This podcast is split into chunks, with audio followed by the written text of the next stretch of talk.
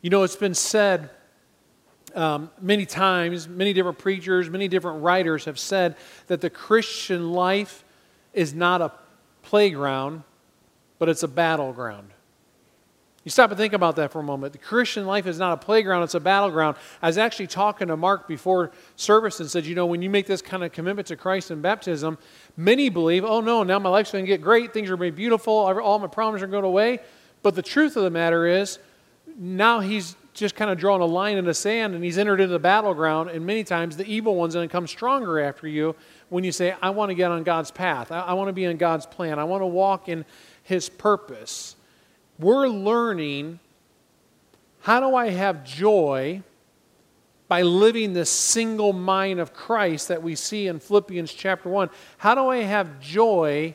In the battleground, so to speak, of life? How do I still have that joy in Christ? In the first 11 verses of Philippians, we learn that we are sons and daughters who enjoy a fellowship of the gospel. There's a fellowship of the gospel, and there's joy that comes in that by being in that relationship. And then we tackle verses 12 through 26 over a two week span, and we're discovered that we are servants who share in the furthering of the gospel, and we, and we work together in a single mind, and that single mind should look beyond circumstances and strive to look to results. The Apostle Paul, circumstances in prison, chained to a Roman soldier, he's looking beyond that circumstance and going, well, the results are more and more people are coming to know God, coming to know Christ as Savior. And so he looked beyond his circumstances. And so our call is how do we look beyond our current circumstances of life to go, let's look at the purpose of the gospel and the spreading of the gospel.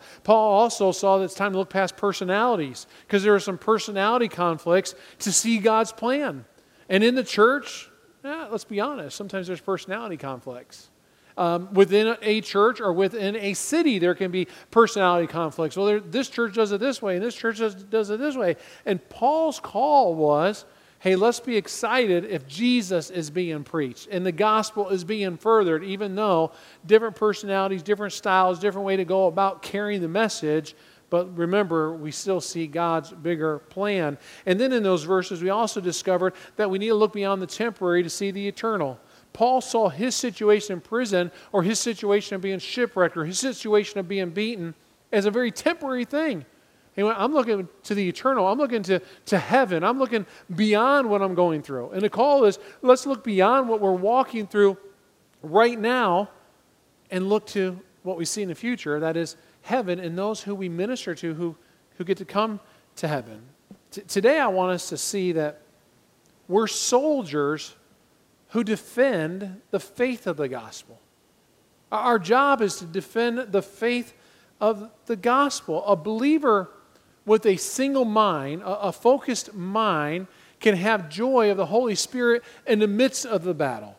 And whether that be a battle, like things going on just in life that we don't know, is that because of Satan? Is that God allowing that to happen? Is it actually spiritual warfare coming after us? Whatever the battle is, you go, I can have joy in the middle of that. And Paul uses the terminology, the faith of the gospel.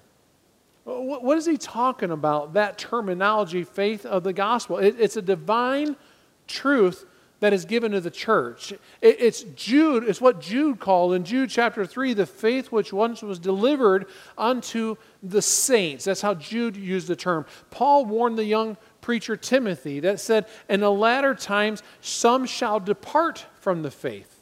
He was warned, he's like, listen, there's going to be some people who believed in the faith. What is that faith? Jesus Christ. There's some people who believe in the faith and they're going to wander away from it in the latter times. I'd venture to say that us in this room, or if you're joining us on social media, we probably know somebody at one time was walking in Christ and they've wandered, fallen off the path, or they've even turned their back on God. Paul warns about that. He said, in the latter days, you're going to see that happening. Uh, God committed this spiritual treasure and this responsibility to who? First to the disciples, then he gives it to Paul, and Paul's now passed it on to Timothy. And they're like, listen, this faith of the gospel, it's a great responsibility to pass it on to others. And through the years, it's been passed on from one person to another person, from one generation to another generation, that now it's our responsibility. In the year 2020, our responsibility to carry this faith of the gospel. If you believe in Jesus Christ as your Lord and Savior, then this faith of the gospel, carrying this message, defending this message, is passed on to you and me. And we have a responsibility. So it's important that we disciple one another, we teach one another and the Word of God. And that's what Paul is doing here in the Philippian church. In our text today, Paul brings a warning and then he brings an encouragement. There's an enemy who's out there to steal and destroy this faith of the gospel. There's an enemy who doesn't want it to spread, which has been given to us. And Paul has met that enemy. Uh, that enemy in Philippi that has him now arrested, had him being facing trial, had him chained to a Roman soldier. That enemy was like, Can we stop Paul? Because if Satan can can rob people of their Christian faith, then the doctrines, the, the, truth of the faith would be stopped. It would be watered down. It would not continue to spread. It would be crippled. And so, what we believe is especially important. And so, Paul is reminding and he's determining listen, what do you believe in, and are you standing for that? See, I think what we be- believe determines then how we behave. And, and Paul is, is talking about this. Paul's like, if you believe this, then you should live a certain lifestyle because wrong belief actually means wrong living. And Paul starts challenging the church in Philippi you say you believe in Jesus, are you living that? And each local church, I think, is just one generation away from extinction. Just one generation. It's no wonder that Satan attacks our young people today.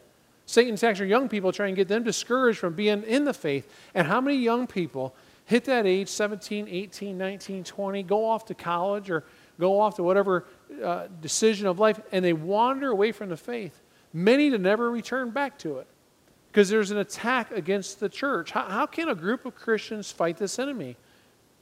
That's what Paul's dealing with. He's like, this enemy is alive, this enemy is active. The Bible says our weapons are warfare, they're not of the flesh. You remember Peter?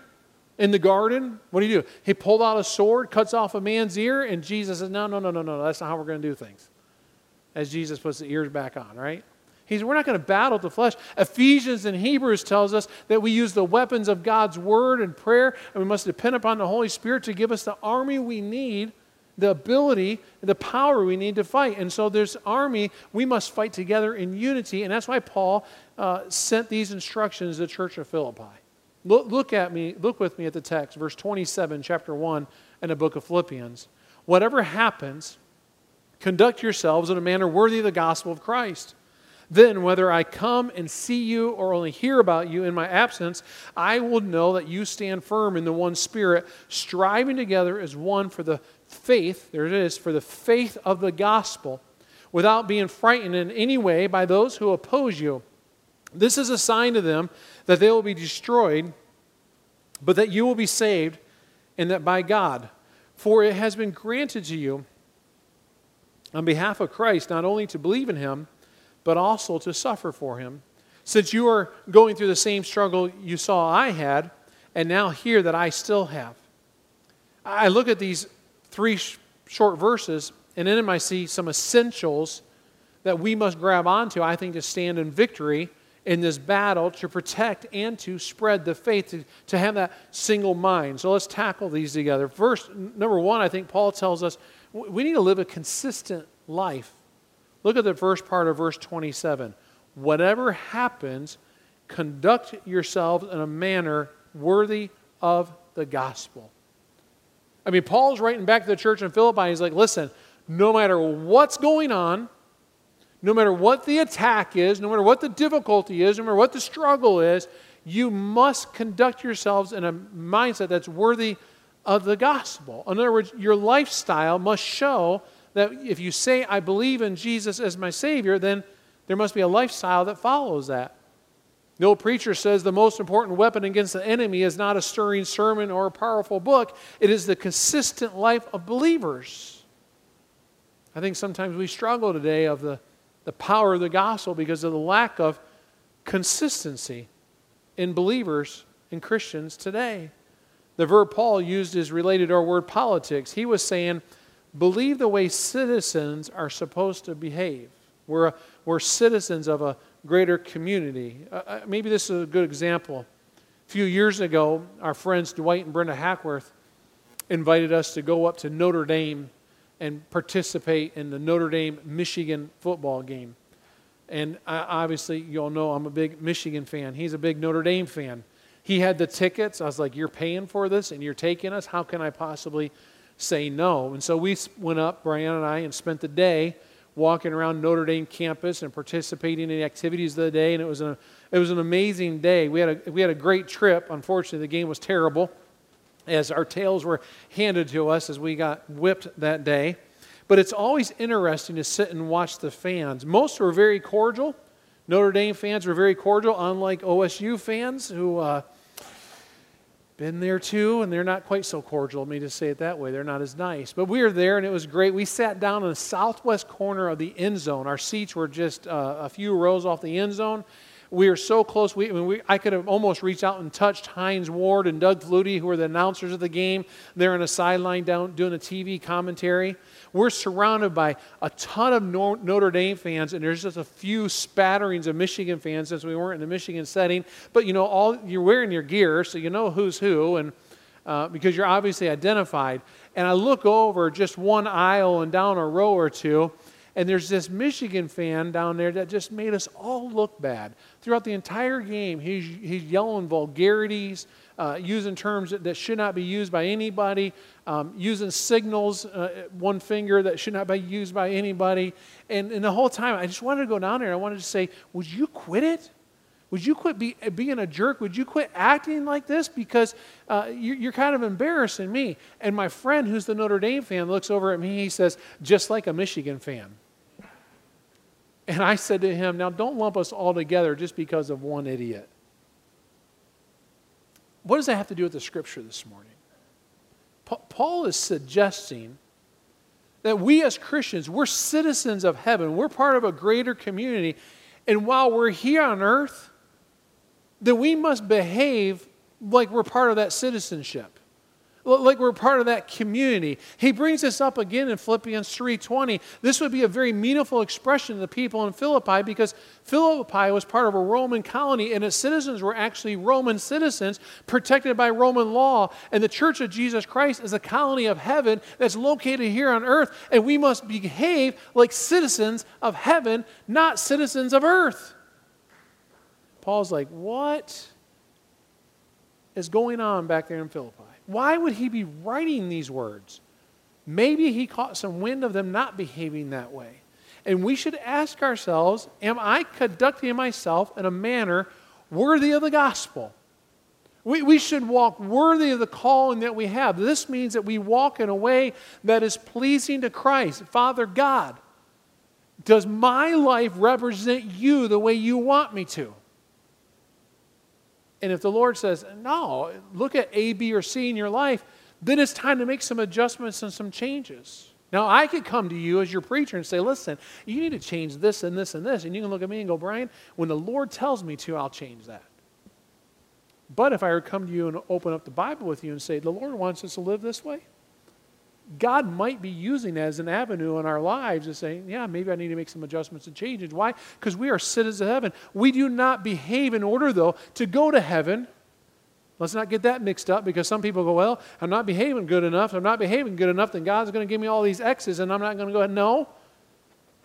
We don't get saved by our good works. We're saved by the grace of Jesus Christ, right? We're saved by his death, his burial, his resurrection. We're saved by. But because we are saved and because of what he did, we say, I want to live my life in a way that honors him. And Paul says, Are you doing that? Are you living your way, life in a way that's worthy of the gospel? The old poem says, you are writing a gospel, a chapter each day by the deed that you do and the words that you say. Men read what you write, whether faithful or true. Just what is the gospel according to you. What is the gospel? You know, we throw that, that word around in church, but to the, to the non church going person, if, if you're walking them and say, What is the gospel? they're probably going to look at us like we're foreigners. You know why? Because we are. Uh, we're supposed to be. Uh, this, this life's not our home. This life's what we're passing through. But, but let's just talk about the gospel. The gospel is the good news that Christ Jesus died on the cross for us. And Paul says, Are you living a life that's worthy of that? There's only one good news of salvation, and any other gospel is a false gospel. And the verse we talked about last week, Paul says, If they're preaching Jesus, I'm excited about that. But there are some other passages like, Listen, if they're not preaching Jesus, then let's talk about that. See, the message of the gospel is the good news is that all sinners can be saved of their sin. All sinners can be saved of their sin. That when God gave his son Jesus to die on a cross. He came and died on a cross for every single one of us. John 3:16, a verse that many of us know. For God so loved the world that he what? That he gave his only son that whoever whoever believes in him shall not perish but have eternal life. There was not a qualification of well you got to do this and this and this and this and this and this. Put our belief in Jesus Christ. Now add anything to that gospel deprives of his power. We're not saved from our sins by faith in Christ plus something else. We are saved by our faith in Jesus Christ. Paul says, keep that straight. Paul says, keep that going. The, the, the church member said to the pastor, we, we have some neighbors who believe a false gospel. Do you have some literature I can give them? Pastor opened his Bible to 2 Corinthians chapter 3 and read, You are our letter, written in our hearts, known and read by all men. He went on and said, The best literature in the world is no substitute for your own life. Let them see Christ in your behavior, and this will open up opportunities to share Christ's gospel with them. Because the greatest weapon against the devil is a godly life. If you were the Michigan fan, a couple rows down, someone's behind you looking at your life, would there be embarrassment? Or would they be excited going, you know what? I'm excited about the way they live the gospel. I'm excited about the way they live for Christ. See, I think a local church that practices this truth, individuals within that church who practice the truth, who, be, who, who believe so much that they say, I want to behave in a way that honors and respects a worthy of the gospel, as Paul's talking about, living a consistent life, that's when the church wins the battle. And that's when you win the battle. That's when we together win the battle. Essential number two, Paul calls us to, is to be one in Christ in verse 27. Paul now changes that illustration from uh, an illustration of politics to an illustration of athletics. And the word translated there actually means striving together. It gives us our English word where we get our, our word athletics. And Paul pictured the church as a team and, and he's reminding them that it's teamwork that brings victories. It is teamwork. It's a team that, that knows their parts and knows their role. And what, he's keeping in mind that they're probably dealing with some division in the church. Now, we haven't made our way to chapter 4 yet. But chapter 4 and verse 2, we start seeing there's some division. There's a couple ladies who are having a disagreement of some kind. It's causing separation, and that separation is hindering the work of the church. There's a few people that are taking sides of this lady, and there's a few people taking sides of this lady. And so, because of that, they're arguing about the issue instead of talking about Jesus. And the enemy loves to see internal divisions. And Paul's like, listen, you cannot have internal divisions. What color is the carpet? What about plastic chairs or padded chairs? What about this way to do ministry or that way to do ministry? No, let, us get past all these arguments and let's focus on Jesus. Throughout this letter, Paul uses this interesting uh, device to emphasize this importance of unity. In the original Greek letter, uh, he uses the prefix son, which means with together. When used with different words, it strengthens the idea of unity. And at least 16 different times, Paul uses that prefix in Philippians, and his readers could not have missed the message. Matter of fact, in verse 27, it would read more accurately striving together as athletes. Striving together as athletes. Now, if you stop and think about it, it you all know I'm a sports fan, and I've been tracking, okay, what's going on here with Major League Baseball hey, my, my Tigers have started off five and three. I'm like, how's that happening? They're picked to be last in their division. Now they still got a lot of games left, but they have a bunch of average players, and right now they're playing okay. You look at UK football. All the talk right now is how great UK football could possibly be. They have a great offensive line. They have a great defensive line. They have some great special team players, a good quarterback, and their potential is so strong. Even though they're going to do SEC in 10 games, but still they could really have a great season. You know what could stop that season from being great? Division. You could take a great four and five star athletes and put them on a field, and they're supposed to win a lot of games, be very competitive, maybe win a bowl game, win a championship of some kind, whether it be UK or Alabama, whoever it is. You can put them on the field and have all these great athletes, but if there's someone who says, No, I want my glory, I want to do it my way, I don't want to listen to the coach, that team could be haphazard or average at best. On the other side of that, you could take a bunch of two and three star athletes and put them on the field and say, well, they may win a couple games. You can get them together where they want to work hard, though, and they dream big and they listen to the coach and they have a vision together and they work in unity. And you can take a team with a bunch of average athletes and you can win a championship. It's happened, and many of you have probably seen an example or maybe been part of it. I think it's fair to say that what Paul is trying to tell us is listen, the local church is a team. The, the, body of Christ is a team. And all of us have different roles and all of us have different abilities. And our job is to understand our roles and our abilities and, and follow the, the leadership of the church and work within your roles and work within your abilities. And I'll say the same thing I said to first service. I think many of you in this room are here because you're like, I understand I'm part of the team and I'm trying to do what I can to, to do the best to serve as a team member. This COVID situation is challenging. It's challenging as we come to church week in and week out. We look across and say, well, there's a few. It's challenging. And let me just say to those who are with us on social media today, I'd greatly encourage you to get off social media and come join us in live. I think it's time. I think it's time to overcome fear. I think it's time to walk in faith. And I understand some are having a hard time with that, but I think some are using social media maybe as just a, a an excuse or an easy way to attend church. God is calling us to come together as the team right now and come together so we can accomplish His mission and His task and, and carrying forth that faith of the gospel. And we need to work together in that because we are citizens of heaven. It's hard to work together when we're just kind of doing over computer, over the Zoom, we're kind of spread out. There's more of a need for us to come together. Being wise about that. If I had everybody in this room stand up and turn around and face the camera, you'd see everybody in this room has a mask on today. If you came in here today, you would see that there's people who are wiping off things and cleaning things. Why? They're saying, that's my role on the team right now. There were people, I, I see Becky out here, I peeked in with kids. A kid played with some toys. She had the Lysol right there. As soon as that kid was done, she was spraying and cleaning toys. I was like, man, she is on top of it. Just trying to care about the team members and God has given us a huge task, and the task has not been stopped. He hasn't told us we're done yet. But unfortunately, between COVID and the different challenges that has brought, it, it, has slowed down, I think, the impact of the gospel. It's time for the team members to, to come together. Secondly, Paul, or thirdly, Paul says to be incur- confident and encouraged. Verse 28 says, Don't be frightened by those who oppose you. Another translation says, Don't be alarmed by your opponents. In other words, Paul's saying, Listen, you're a team and you're stepping on the field.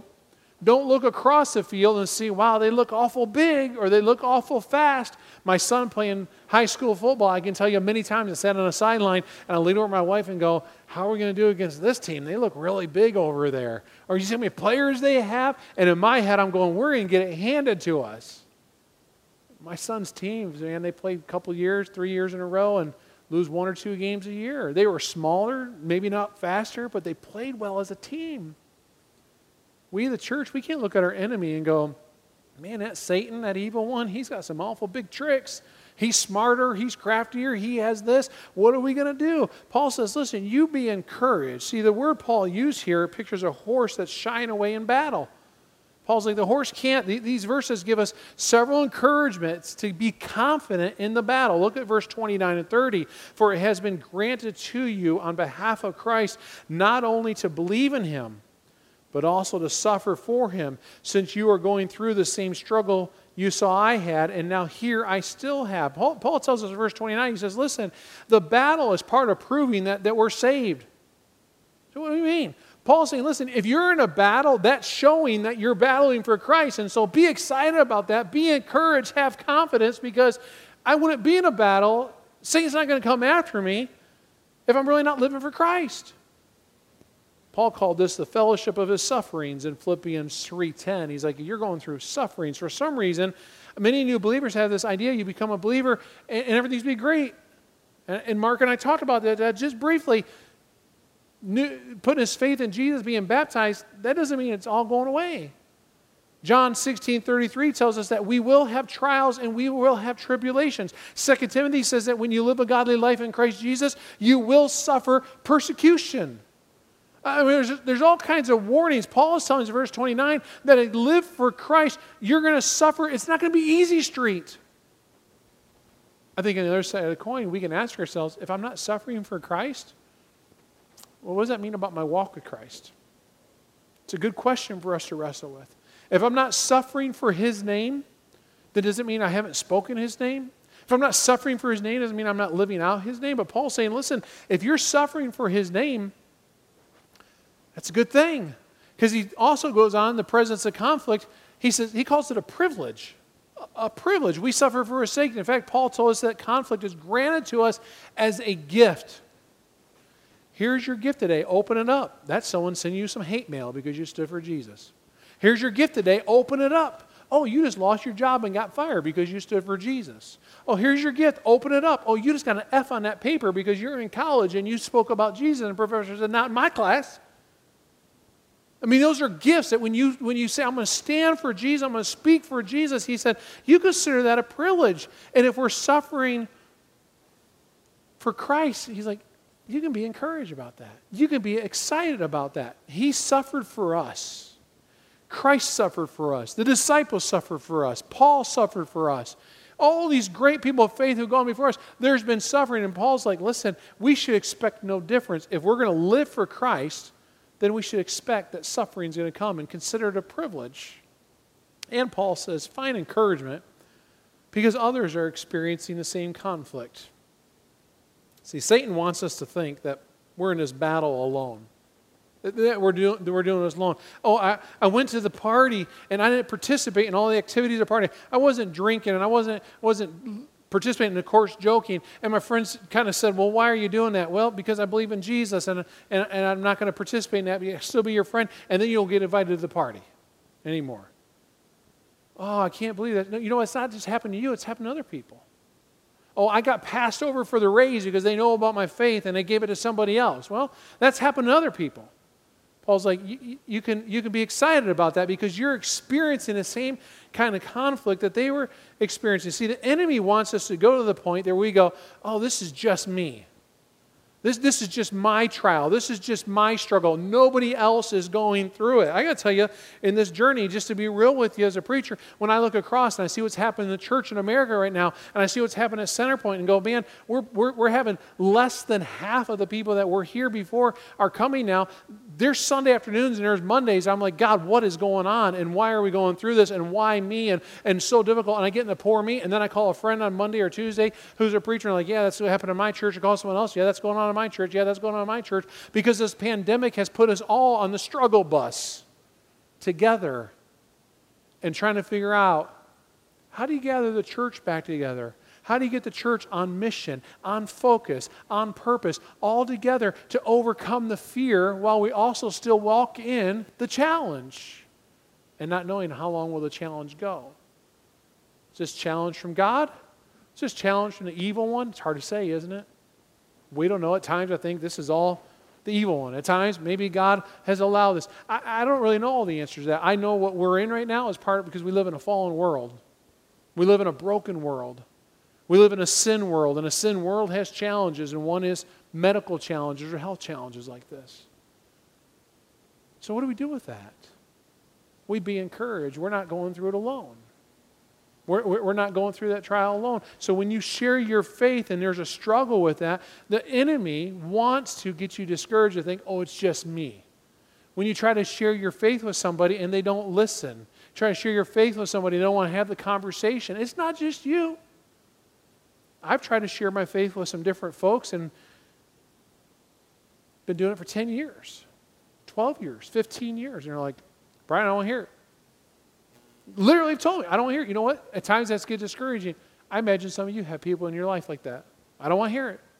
Don't bring up that Jesus thing. Don't be Jesus you me. We can be friends, but I don't want to hear it. Paul says, listen, we're in this together. See, the single mind enables us to have joy. Why? Because it produces a consistent life. Like, okay, I'm going to have joy because I, I live consistent. You know, the more consistent you live in your life, it brings joy because it does away with the turmoil of mind and the heart. When we're not living for Christ or we're struggling, we're like, I'm supposed to be living for Christ, but I'm also choosing the world, that takes away joy. It's a whole lot easier to say, I'm going to live in Christ, or it's easier to say, I'm not going to live in Christ. So I think the Lord says, either be hot or cold. Don't be in the middle. That spot in the middle is really challenging. It struggles and takes away our joy. And so Paul says, you, it produces that consistent life, drives us towards unity. Say, I want to accomplish that purpose, but then we live together in unity. And it develops our confidence. The more we do that, the more confident we become and we experience joy as we strive together